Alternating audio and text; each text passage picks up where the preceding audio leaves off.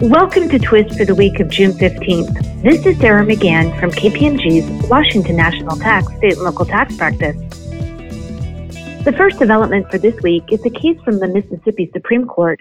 addressing whether the capital of single member LLCs were included in their owner's franchise tax base.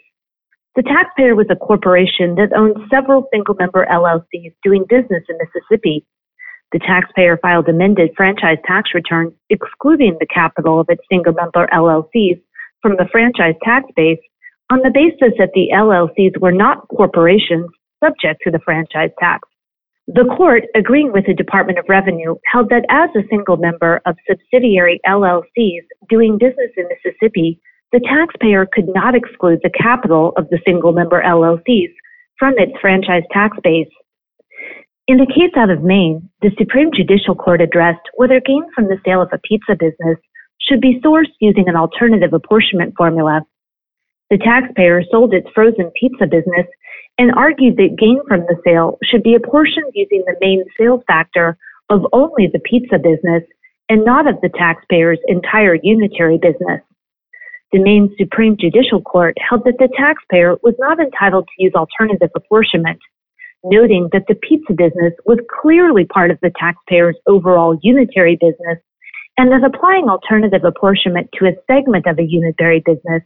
is inconsistent with one of the core principles justifying the use of a sales factor to apportion the income of a unitary business. A South Carolina administrative law court judge recently held that a taxpayer's protest of an assessment was untimely the taxpayer argued that its consistent challenges receiving mail delivered by the Postal Service and overly restrictive spam filters resulted in its failure to respond in a timely manner, and therefore there was good cause to remove the assessment.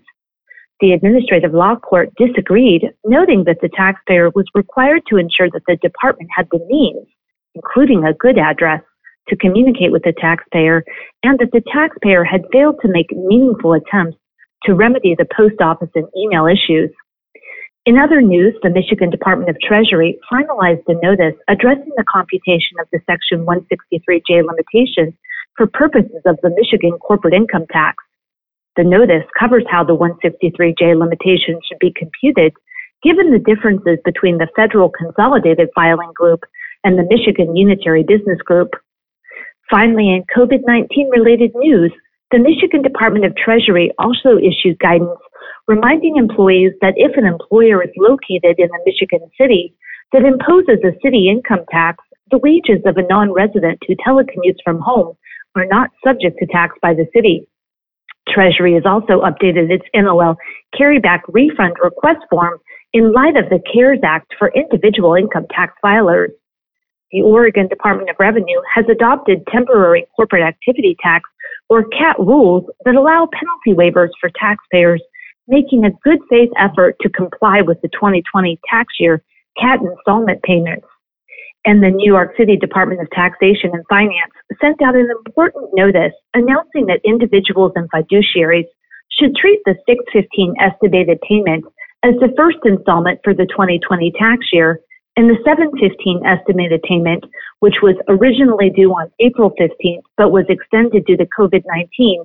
as the second installment payment for the 2020 tax year.